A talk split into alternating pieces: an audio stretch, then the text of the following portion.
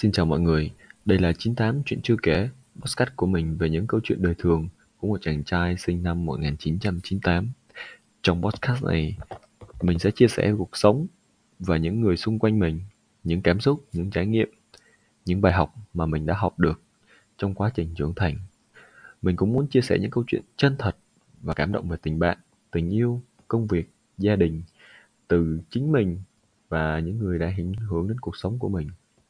Không chỉ giới thiệu về bản thân, mình cũng muốn chia sẻ về những người bạn, những người thân trong gia đình, những người đã đồng hành cùng mình trong cuộc sống. Chúng ta sẽ cùng nhau tìm hiểu về những mối quan hệ đáng quý, những kỷ niệm đáng nhớ và những bài học quan trọng mà mình đã học được.